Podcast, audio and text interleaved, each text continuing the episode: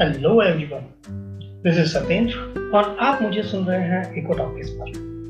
यहाँ पर हम इकोनॉमिक्स से रिलेटेड अलग अलग टॉपिक पर बात करते हैं और आज की जो शुरुआत है वो हम करेंगे छोटे से इंसिडेंट के साथ। आज मैंने अपनी गली में तीन बच्चों को खेलते हुए देखा, सोनू, मोनू और टीटू।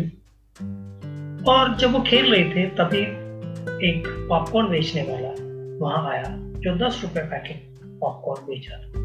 उसको देखकर तीनों बच्चों की इच्छा पॉपकॉर्न खरीदने की हुई और वो उसके पास तक पहुंचे।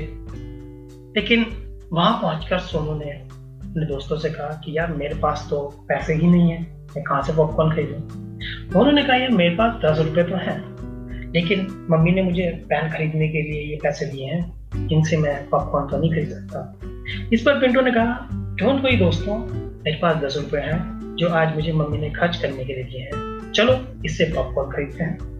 और उसने वो दस रुपये उस पॉपकॉर्न वाले को दिए, उससे पॉपकॉर्न लिए, तीनों दोस्तों ने उसको शेयर किया और उसके बाद तीनों खेलने चले। मॉरल ऑफ द स्टोरी तो यही है कि हमें अपने दोस्तों के साथ अपनी चीज़ों को शेयर करना चाहिए, लेकिन एक इकोनॉमिक्स का स्टूडेंट होने के नाते और इकोनॉमिक्स के पॉइंट ऑफ व्यू से इस घटना से जो मैं समझ पाया या जो मैं निकाल पाया वो ये समझ पाया कि डिमांड किसे कहते हैं।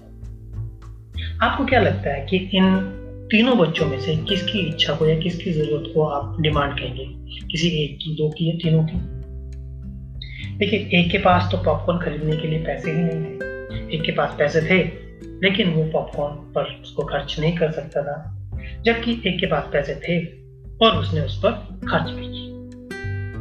देखिए, जो डिमांड का क्राइटेरिया है वो हमको बताता है कि डिमांड उसी व्यक्ति की इच्छा या जरूरत को कहा जाएगा जो किसी कीमत पर किसी वस्तु को खरीदने के लिए पैसे रखता हो, और न केवल पैसे रखता हो बल्कि वो कुछ पैसे को खर्च करने के लिए तैयार भी हो, तभी उसकी इच्छा या जरूरत को हम मांग कहते हैं। जैसे यहाँ पर पिंटू की इच्छा या जो उसकी जरूरत थी उसको डिमांड कहा जाएगा क्योंकि उसके पास पैसे भी थे और वो उन पैसों को खर्च करने के लिए तैयार भी था।